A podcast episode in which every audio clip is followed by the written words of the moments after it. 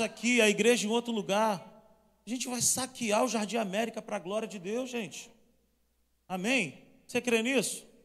Então, glória a Deus, vamos que vamos. Abra sua, a sua Bíblia comigo em Jeremias, no capítulo 33, no verso 3. Eu vou terminar hoje o que eu comecei a pregar no horário diferente do que eu estou acostumado. No domingo foi tudo trocado, mas foi uma bênção. Jeremias, no capítulo 33, o verso 3 apenas. É um trava-língua terrível, né? Jeremias 33, no verso 3, está escrito assim: o, o profeta Jeremias ele fala: clame a mim, e eu responderei, e direi a você coisas grandes, coisas grandiosas e insondáveis que você não conhece. Amém? Eu comecei a falar na semana passada sobre esse tema dessa mensagem, mantenha a chama acesa, porque Deus me chama e Deus te chama para andarmos com Ele em novidade de vida. Por isso que eu estou aqui dizendo para nós, com convicção, de que o que aconteceu no domingo passou. Nós vamos poder contar para os nossos filhos e netos que aconteceu isso naquele dia. Show de glória, maravilha, mas passou. E hoje nós precisamos ter a chama acesa para hoje. E amanhã eu vou precisar ter a chama acesa para amanhã. E assim vai. Porque Deus me chama para andar com Ele em novidade de vida. Deus não me chama para viver com Ele com base naquilo que eu já fiz um dia, com base naquilo que eu já vivi um dia. Deixa a luz piscar, olha para mim, presta atenção aqui. Deixa, que a gente cantou a música e a luz já já entrou já nos conformes já do CrossFit. Então Deus, ele tem algo novo para a minha vida e para a tua vida todos os dias. Todos os dias ele tem um alimento novo para nós. Você crê nisso? Então eu e você precisamos manter essa chama como viva. A primeira, no primeiro domingo que falamos aqui, eu disse que o primeiro combustível para manter a chama acesa era a palavra de Deus. E eu comparo a palavra de Deus com a madeira. É o, é, o, é o, principal elemento, o principal combustível, porque sem a palavra nós não fazemos nada, sem a palavra nós não oramos, sem a palavra nós não temos como basear a nossa fé. A nossa fé se baseia na palavra de Deus. E no domingo agora eu falei que o segundo combustível é a oração.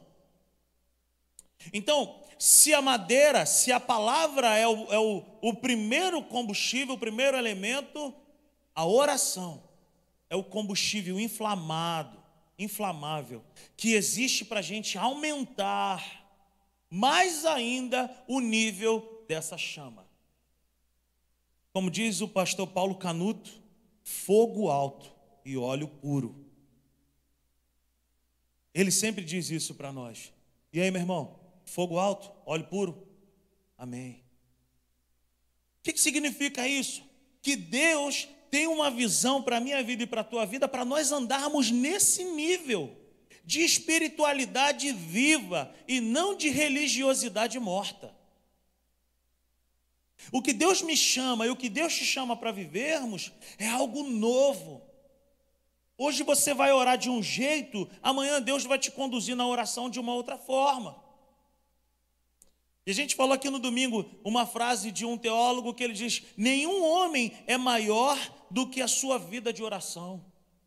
Você quer se tornar um gigante da fé? Você quer se tornar um homem, uma mulher de Deus que é ativo na obra de Deus, que vive o evangelho na sua plenitude? Nós precisamos nos movimentar no espírito de oração. Não tem outra forma. Não tem outro jeito. Um outro teólogo ele diz assim: quando dependemos das instituições, quando nós dependemos da educação, quando nós dependemos dos homens, quando nós dependemos da economia mundial, nós recebemos o que essas coisas podem nos dar. Agora, quando nós dependemos da oração, nós recebemos o que Deus pode fazer. Quando nós dependemos da oração, nós podemos crer que a nossa oração não volta vazia e sem respostas. Eu sempre digo o seguinte: quando nós oramos, nós podemos ouvir três respostas. Deus pode dizer para mim sim, Deus pode dizer para mim espera, e Deus pode dizer para mim não. Todas as vezes que eu e você oramos, Deus pode nos responder essas três respostas. Deus pode falar para você, ali, sim. Deus pode falar para você, Israel, não. Deus pode falar para você, Kátia, espera.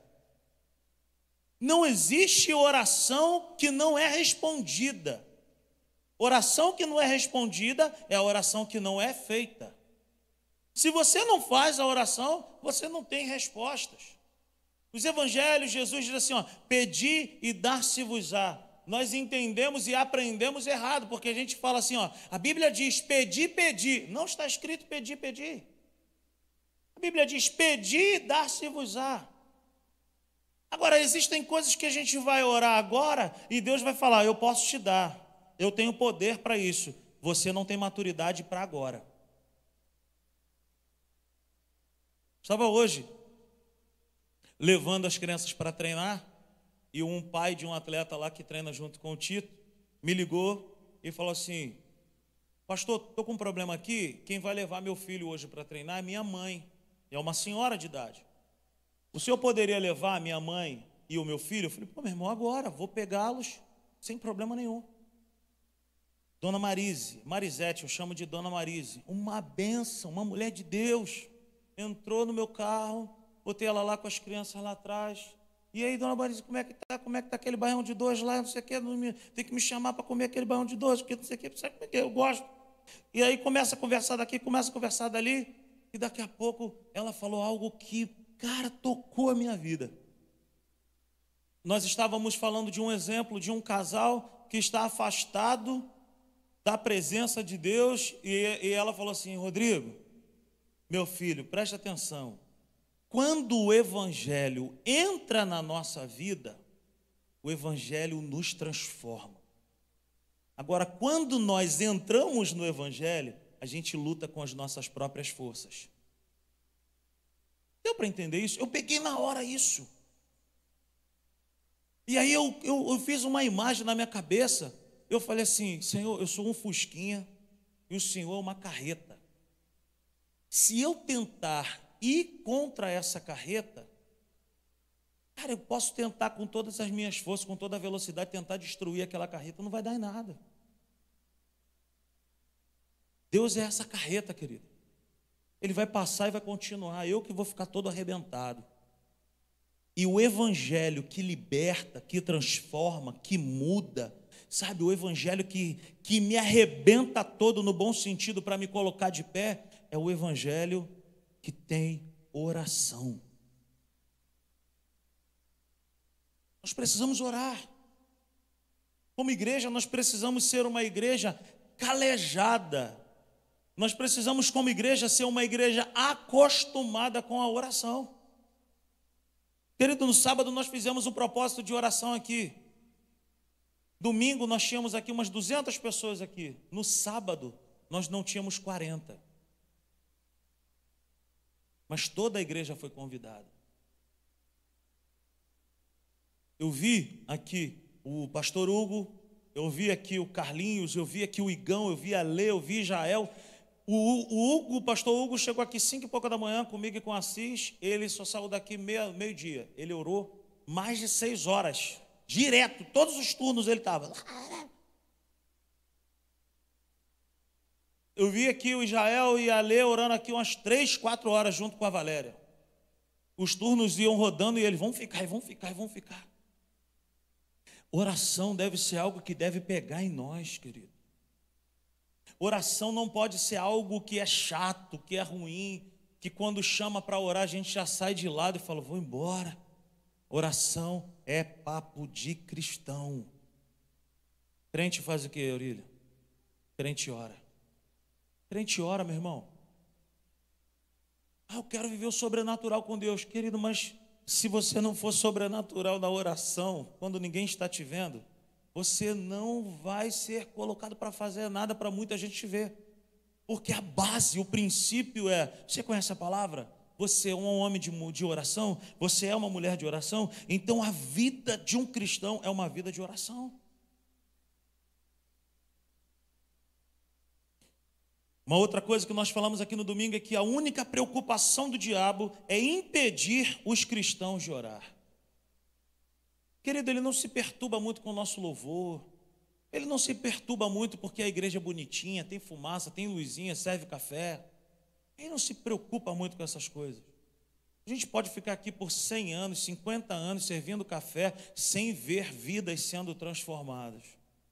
Gente pode transformar isso aqui numa grande confraria de homens, uma grande fraternidade. Bota uma mesa de sinuca ali, uma mesa de totó. Todo domingo vem a família. Um traz feijão tropeiro, o outro traz uma feijoada. Que maravilha! E um toca o violão ali. Que maravilha! As crianças tudo suja na rua jogando bola. Que maravilha! Querido, mas nós não fomos chamados só para isso.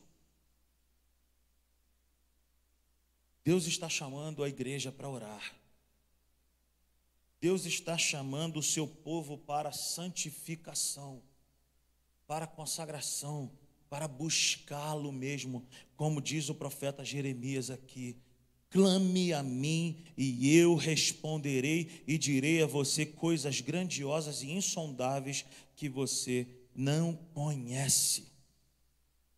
A única preocupação do diabo é impedir os cristãos de orar. Ele não teme os estudos bíblicos sem oração, ele não teme a obra sem oração, ele não teme a religião sem oração, ele ri do nosso trabalho, ele zomba da nossa sabedoria, mas ele treme quando a igreja ora. E Max Lucado ele fala assim: olha, quando trabalhamos, nós trabalhamos. Quando oramos, Deus trabalha. Deus trabalha. Estava meditando em algo hoje, eu já venho pensando muito nisso. A igreja hoje do século 21 está se apoiando muito nos métodos e deixando princípios de lado. Eu amo os métodos, amo, eu amo a visão que Deus nos deu. Eu amo a direção que Deus nos deu de na simples igreja não tem presbítero, não tem diácono, não tem isso, não tem semideus, quase Deus, não tem. Aqui todo mundo é colaborador. Aqui você não vai ter, vai falar com o senhor, o diácono excelentíssimo. Não, aqui todo mundo é nosso meio. Eu amo a direção que Deus nos deu. Ah, eu amo a visão que Deus nos deu da escala rodar. Você um dia está no microfone, no outro dia tu está no vasseiro, na, na vassourofone um dia tu está na louça, outro dia tu canta. Aqui todo mundo é desse jeito. Não tem arte, aqui é assim. Querido, mas eu não, eu não sou e não estou apegado aos métodos. Porque os métodos passam. Existem métodos que duraram por um tempo. Deus já nos deu um método que era para botar mesa de café da manhã, domingo de manhã. Por um tempo foi legal, daqui a pouco pode parar. Os métodos mudam. Começamos a igreja, não tinha iluminação, bota iluminação, está faltando fumaça, bota fumaça, eu boto fumaça, o Assis e a Camila brigam comigo. Eu e o Caio, a gente fica feliz junto com o Leandrão, mas o Assis e a Camila, eles não gostam da fumaça, tira a fumaça, e a gente fica nessa guerra toda semana. Eu gosto de fumaça, eles não gostam de fumaça.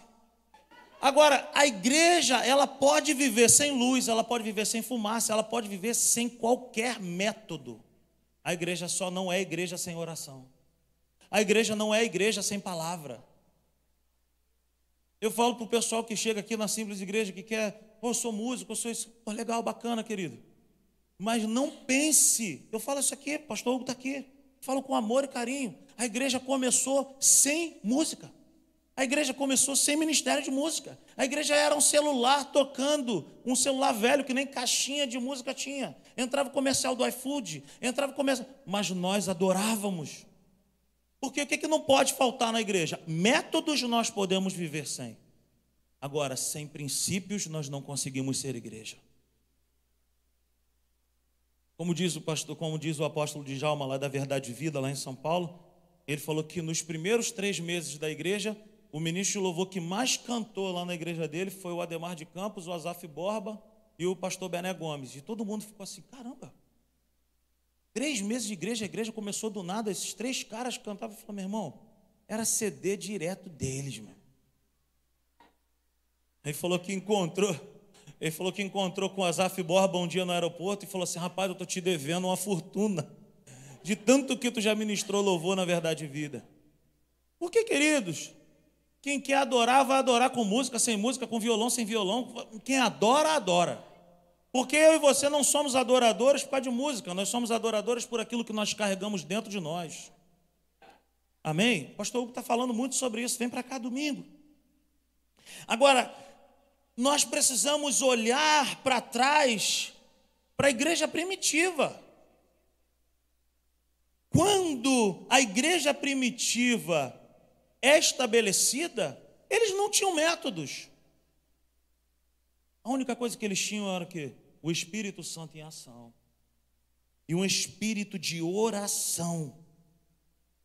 O Espírito Santo não flui através dos métodos. Rodrigo, tu é contra os métodos? Não. O Espírito Santo não flui através dos métodos, ele usa os métodos.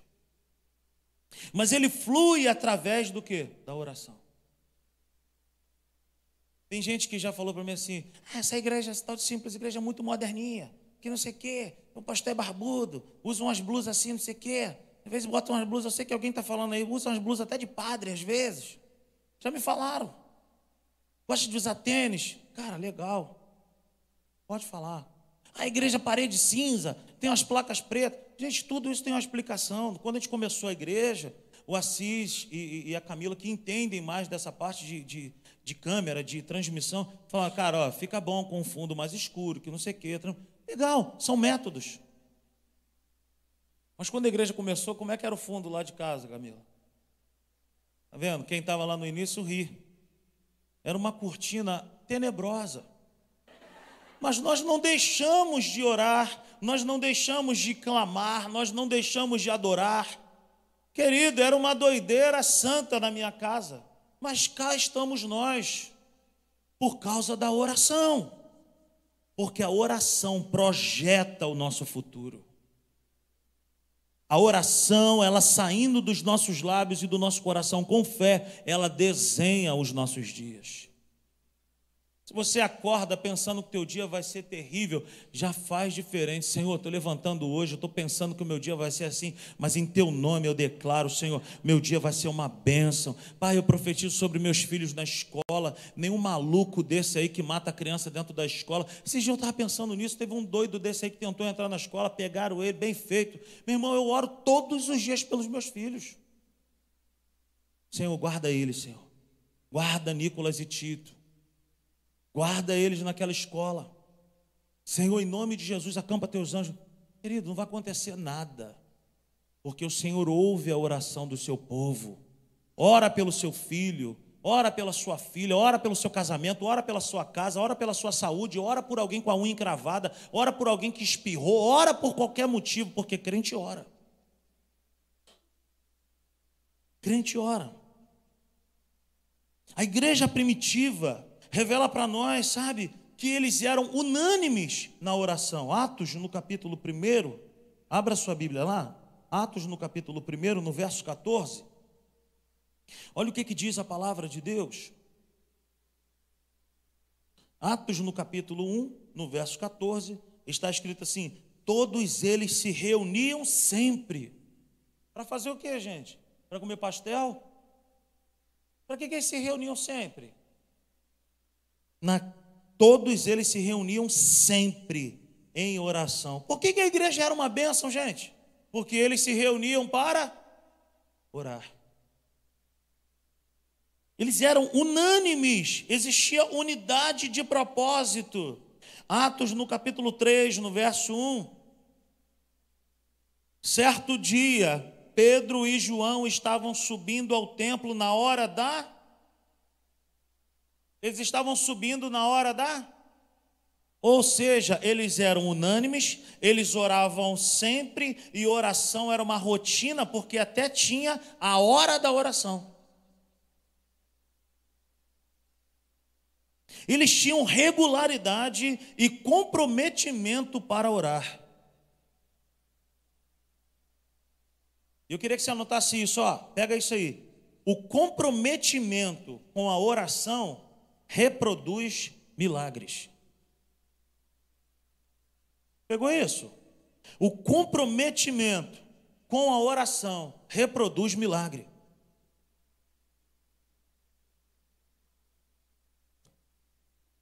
Certo dia, Pedro e João estavam subindo ao templo na hora da oração, às três horas da tarde.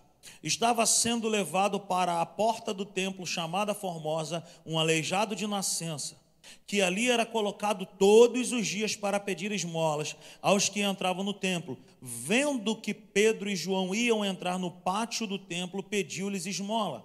Pedro e João olharam bem para ele e então Pedro disse: Olhe para nós. O homem olhou para eles com atenção, esperando receber deles alguma coisa. Verso 6: Disse Pedro: Não tenho prata nem ouro, mas o que eu tenho, isto lhe dou. Em nome de Jesus Cristo, o Nazareno, ande. Segurando-o pela mão direita, ajudou-o a levantar-se e imediatamente os pés e os tornozelos do homem ficaram firmes. E de um salto pôs-se em pé e começou a andar. Depois entrou com eles no pátio do templo, andando, saltando e louvando. Querido, qual que é a missão nossa? Orar. Da onde vem o milagre? Do céu. Que toca em quem? Pessoas. Que fazem o quê? Saem andando, saltando e louvando. Meu irmão, deixa eu te falar um negócio. Eu tô doido para chegar um dia aqui e entrar alguém de cadeira de roda nessa igreja. Tu não pensa nessas coisas, não? Tu não pensa, não, gente? A igreja tem aqui, querido, nós fizemos um, banheiro PNE para portador de necessidade especial. Nunca veio um cadeirante nesse culto, gente. Eu estou doido para chegar um cadeirante aqui para a gente orar por ele, ou por ela, para sair andando. Eu estou doido para ver alguém que tem uma, uma, deficiência auditiva. Chegar aqui, a gente tem alguém aqui e já estamos mexendo nisso para ter gente para falar em Libras com esse pessoal. Está pregando, daqui a pouco ele. Ih, estou ouvindo. Curado. Estou doido para ver um negócio desse acontecer, gente. Por que acontecia lá na igreja primitiva? O que, que eles tinham que nós não temos? Regularidade na oração comprometimento na oração. Oração, meu irmão, é lenha, meu irmão.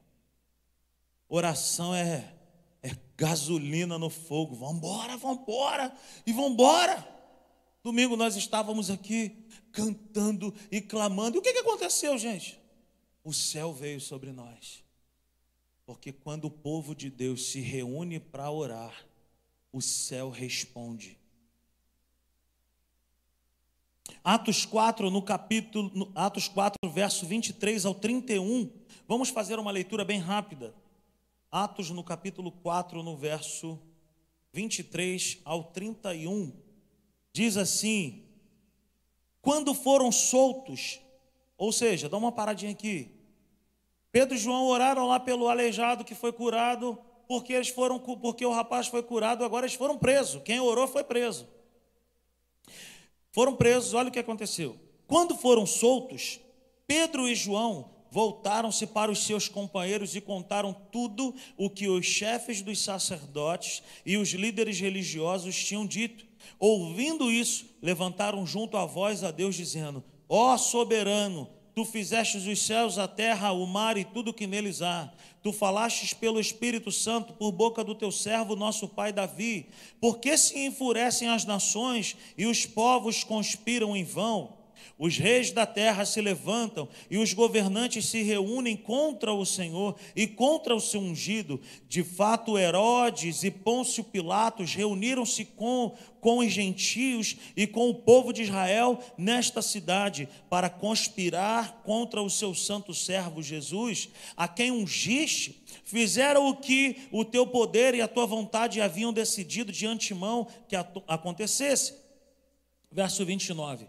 Agora, Senhor, considera as ameaças deles e capacita os teus servos para anunciarem a tua palavra corajosamente. Estende a tua mão para curar e realizar sinais e maravilhas por meio do nome do teu santo servo Jesus. Verso 31. Quando nós oramos, o céu responde: depois de orarem, tremeu o lugar em que estavam reunidos. Todos ficaram cheios do Espírito Santo e anunciavam corajosamente a palavra de Deus. Querido, já parou para pensar nisso? A gente está aqui orando, daqui a pouco o chão treme. Você sabia que isso aconteceu aqui no Rio de Janeiro? Existe uma igreja aqui chamada Igreja Batista Nova Jerusalém, lá no Sampaio. Você pode correr atrás dessa história, é real. Eles compraram um terreno há muitos anos atrás para construírem o seminário da igreja. Eles foram ludibriados de alguma forma e o solo lá desse terreno era impróprio. Tinha uma rocha debaixo desse solo que impedia deles construírem um prédio. O pastor lá que me fugiu o nome agora, ele colocou a igreja para orar e jejuar durante um tempo. Alguns vizinhos falaram que durante uma madrugada houve um tremor de terra em Sampaio. E quando o pastor consultou lá o pessoal para poder fazer um mapeamento para ver como é que estava o solo, eles deram um retorno dizendo que o solo estava todo quebrado por baixo. Aquela rocha foi quebrada. Que amém murcho. Querido, e querida, Deus não mudou. Quem mudou fomos nós. O mesmo Deus que operava lá na igreja primitiva é o mesmo Deus que nós servimos hoje. Ele não mudou. O que mudou foi a igreja. Então nós precisamos orar mais. Quando nós estávamos lá na, no antigo templo, tão apertado, só cabia 86 pessoas dentro do templo, na conta do Bruno cabiam 200. Nós estávamos ali apertado, tinha dia que os colaboradores tinham que sair da igreja para o poder, para o pessoal que estava chegando conhecer a igreja e ouvir a palavra. E hora daqui, nós, na pandemia, nós precisamos de um templo novo, nós precisamos de um lugar novo. Ninguém estava construindo nada. Mas Deus colocou no nosso coração para isso. É tempo disso, é tempo de sair, é tempo de ir para um lugar maior. Colocamos a igreja em oração e toda segunda-feira nós estávamos ali orando, orando, orando. Um belo dia Deus moveu. Quando foi na terça-feira, o Lula me liga e fala para mim: Pastor, arrumei o lugar da igreja. Falei: Que isso, irmão? Aonde? Eu estava lá atrás do gol, lá da, da praça, no treino das crianças. Estou indo te encontrar. Chegamos aqui. Esse lugar é tenebroso, gente. Quem entrou aqui primeiro fala da realidade. Esse lugar era feio demais ruim. Tinha uma sala. Olha o que, que Deus fez. Olha o que, que Deus fez. E a gente ali, ó, orando. Ora, vamos orar e vamos orar. Deus responde a oração do seu povo. A oração, queridos, é algo que move a mão de Deus. Mas a oração também me move. A oração me move. Abra sua Bíblia comigo, ainda em Atos, no capítulo 9. Atos 9, verso 10.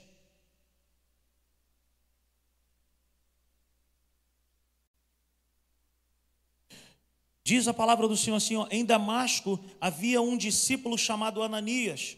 O Senhor o chamou numa visão. Ananias, eis-me aqui, Senhor, respondeu ele. O Senhor lhe disse: Vá à casa de Judas, na rua chamada direita, e pergunte por um homem de Tarso chamado Saulo. Ele está ele está orando. O que, que acontece aqui, querido? Um homem estava orando, um outro homem estava em casa. Esse homem que estava em casa se chama Ananias, que não é o Ananias, esposo de Safira. Esse Ananias aqui é sangue bom. Esse Ananias aqui só é citado aqui e lá na frente no livro de Atos. Esse Ananias aqui está sensível à voz de Deus. O Espírito Santo fala com ele: vai lá na rua tal, você vai orar pelo fulano de tal. A história é essa. E ele fala assim: mas fulano de tal gosta de matar os cristãos, mas eu tenho um propósito, eu tenho um plano na vida dele, vai lá. Ou seja, a oração de Saulo tocou o coração de Deus e moveu a vida de alguém para poder liberar o ministério de outra pessoa. Querido, a obediência de Ananias produziu Paulo. Quem foi Paulo? O homem que mais escreveu no Novo Testamento. Quem foi Ananias?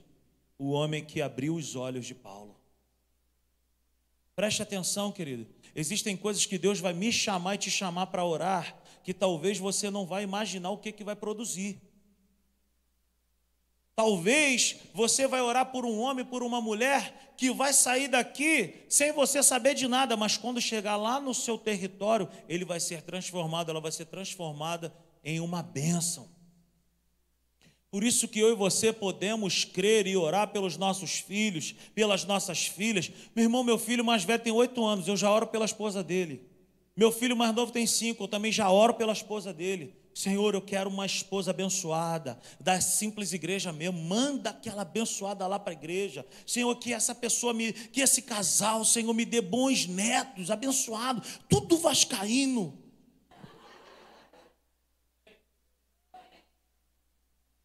Nada de rubro-negro, Senhor, aqui.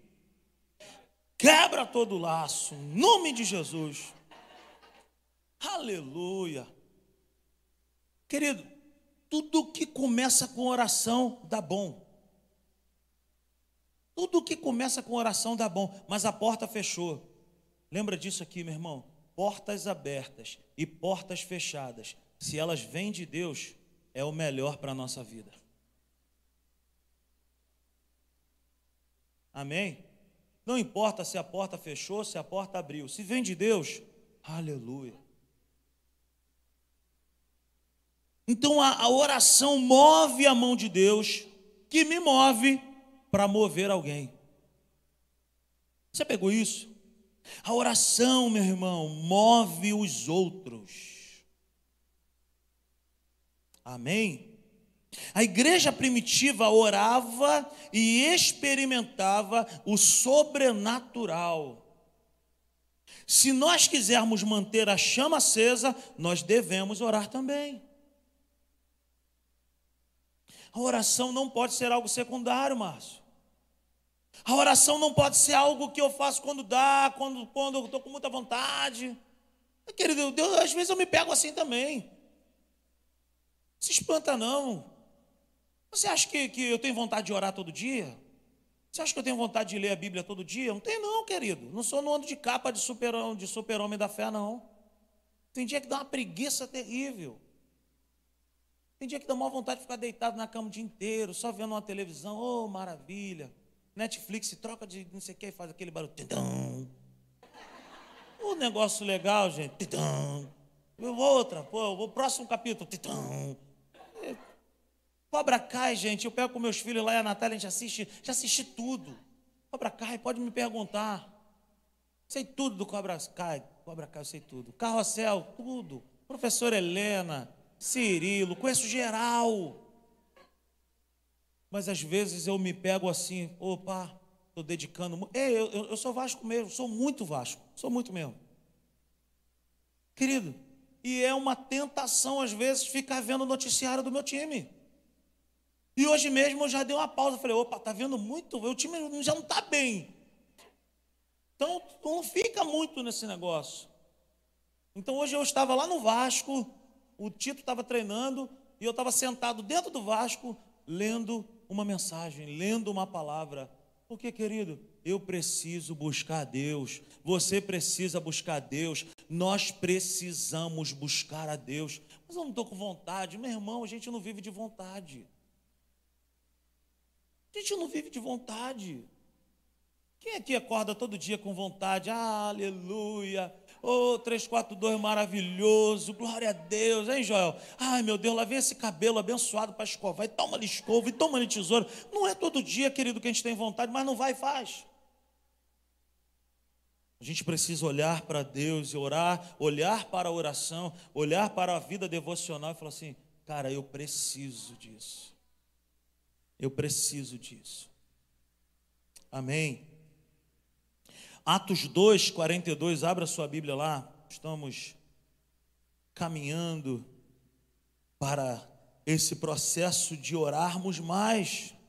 Atos 2:42 fala assim: eles se dedicavam ao ensino dos apóstolos e à comunhão, ao partir do pão e às orações, no plural.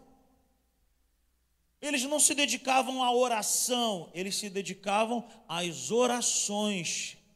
Eles oravam por vários motivos. Por isso que Tiago fala: há alguém enfermo no meio de vós? Ora. Há alguém feliz no meio de vós? Canta, ora. Querido, a igreja orava por tudo, porque crente. Porque crente? Crente ora. Te ora. Não tem jeito. Você vai no aniversário de um ano, mensário, seis meses, ora. Um ano, ora. Boda de casamento, ora. Para nascer, ora. Querido, ora por tudo, a gente ora, crente ora. Você já orou quando teu time estava mal? Eu já orei. Em 2008, o Vasco prestes a cair, eu esperei a Natália fazer alguma coisa, eu me ajoelhei, falei, Senhor, estou aqui no sapatinho. Vasco Esporte, lá na Ilha do Retiro, lá em Recife. Falei, Jesus, entra com provisão, Senhor. Toca na vida desses jogadores, Senhor. Vasco 1 a 0, final do jogo 1 a 1. Eu falei, meu Deus, a oração não deu certo, porque alguém lá em Recife estava orando pelo esporte também. Aí deu empate. Bora, meu irmão. tá rindo? Só esperei a Natália sair. Fica de pé nesse lugar. Crente ora, meu irmão. A oração não pode ser algo secundário, ela deve ser algo prioritário. Eles perseveravam nas orações. Eles tinham um esforço, eles tinham uma resistência que não os deixavam desistir. Aleluia. Pode abaixar aqui um pouquinho o pé, por favor. Aí. A igreja primitiva orava e era fervorosa, pois eles aprenderam com o líder da igreja. Quem que é o cabeça da igreja? Quem que é o cabeça da igreja? Jesus orava? Muito, gente. Se Jesus orava, Joel, por que, que nós não vamos orar? Se Jesus tinha regularidade na oração, Fabinho, por que, que nós não vamos ser regulares na oração? Por que, que nós não podemos ter comprometimento com a oração? Querido, quem assiste The Chosen aí? Se você não assiste, assiste. Passa a assistir. Tem um episódio que Jesus está cansado de atender durante o dia inteiro muitas pessoas. Expulsou demônios de uns, curou os outros. E os discípulos estavam tudo brincando e Jesus estava esgotado de tanto que ele tinha trabalhado durante aquele dia. Mas a gente vai ver algo diferente na vida de Jesus. Jesus comia, Jesus se divertia, Jesus brincava com seus discípulos, mas Jesus não abria mão da oração. Ele entendia o tempo do descanso, mas ele acordava várias vezes. Ele ia para o monte sozinho. Jesus sabia a importância de estar orando com muitas pessoas. Jesus sabia a importância de orar com 12 pessoas. Jesus sabia a importância de orar com três pessoas. Mas Jesus dava muito valor a orar face a face com o Pai. Jesus era alguém acostumado com a multidão, mas Jesus era acostumado a orar na solidão. Você pegou isso? Nós precisamos ter esse tipo de coração. Orar na multidão. Estamos, estamos aqui. Vamos orar. Vamos orar. E quando eu chego em casa, precisamos orar. Precisamos orar. Nós não vemos, por exemplo, nós não vemos Jesus ensinando os discípulos a pregar. Você não vai ver os discípulos chegando para Jesus e falando assim: Jesus, nos ensina a ensinar. Jesus nos ensina a pregar. Mas a gente vê os discípulos falando assim: Jesus, Ensina-nos ao que? A orar. Porque tudo começa com oração. Nós vemos Jesus ensinando os discípulos a orar. Tudo começa e tudo termina com oração. Quer entrar no relacionamento? Ora. Vou sair do relacionamento? Ora. Relacionamento está quebrado. Ora para restaurar. Quer abrir um negócio? Ora. Quer saber se o negócio é de Deus? Ora. Vou pregar num lugar tal, não tem a palavra. Ora. Isso acontece comigo direto. Senhor, e aí? O que, é que eu vou falar com as pessoas? O que, é que eu vou pregar para a tua igreja? Eu não sei o que, é que eu vou falar dessa vez. Sabe o que ele me fala? Vai orar. Por que, que ele não me fala logo ali, cara? Porque ele gosta de mim. Ele gosta de você. Ele gosta quando nós estamos de joelho. Ele gosta quando nós nos prostramos e nós é, investimos tempo dizendo para Ele: Ei, Senhor, eu não sei o que fazer, mas certamente Tu sabes, e eu quero fazer a Tua vontade. Aleluia! Eu quero te dar aqui alguns motivos para você e eu orarmos. Pelo que que eu devo orar? Por que que eu devo orar? E como eu devo orar para manter a chama do meu coração acesa? Querido, por esse princípio básico, Jesus foi uma bênção, Jesus fez milagres, isso e aquilo, Jesus fez e aconteceu, mas Jesus orava. Se ele orava, eu preciso orar. Outra coisa, pela oração eu recebo o espírito de revelação e conhecimento, no pleno conhecimento da palavra e de Jesus. Paulo fala para a igreja de Efésios: oro para que o Espírito de Deus vos dê espírito de revelação e conhecimento. Quer conhecer a palavra? Quer ter revelação da palavra? Ora. Não abra a Bíblia assim do nada, vou ler. Ora. Salmo 119, verso 18: Senhor, abre os meus olhos para que eu possa contemplar as maravilhas da tua lei. Aleluia. Até esqueci de fazer isso hoje. Terceira coisa, pela oração eu me torno mais dependente de Deus. Quando eu oro, eu pego aquilo que é muito importante e eu coloco nas mãos dele. E eu falo, já não depende mais de mim, depende de ti. E eu me torno dependente disso. Quarto, pela oração eu me pareço mais com Jesus pela oração, eu me prostro diante dele e eu digo: Senhor, essa área da minha vida aqui precisa se parecer mais contigo, porque não está legal, não. Essa área da minha vida aqui precisa de lixa. Me ajuda, me molda, vem me lapidar, vem me transformar. E por último, pela oração, eu me torno mais ousado, menos medroso e mais dinâmico na obra de Deus.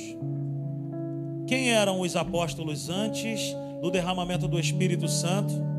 Eles não eram de oração, eles eram travados, medrosos. O que, que aconteceu depois do derramamento do Espírito Santo? Eles saíram para pregar, porque a oração me torna mais ousado, mais dinâmico e menos medroso. Ore sempre Deus não rejeita a oração. Já dizia minha, a minha e tua irmã Cassiane. Mas muitas orações não são respondidas porque não foram feitas. Deus não responde a desejos e nem a sentimentos. Deus responde oração. Aplauda ao Senhor nessa noite. Aleluia. O que, que você vai fazer aí agora? O que, que você vai fazer agora? O que, que você vai fazer? Então começa a orar. O que, que você tem aí para orar? Quais são os motivos que você tem para orar? Como é que anda a tua casa? Como é que anda teus filhos? Como é que anda a tua vida espiritual? Como é que anda a sua família? Ora, meu irmão, ora, minha irmã. Orar é falar. Abre os teus lábios. Vamos fazer um som de oração nessa noite. Obrigado, Senhor. Obrigado, Senhor. Obrigado, Senhor. Nós estamos aqui aprendendo sobre oração nessa noite. Nós queremos orar, nós queremos consagrar a Ti a nossa casa, nós queremos consagrar a Ti o nosso lar, nós queremos consagrar a Ti a nossa família, nós queremos colocar diante de Ti os nossos dias, nós queremos colocar diante de Ti, Senhor, o nosso futuro, nós queremos apresentar diante de Ti o nosso coração.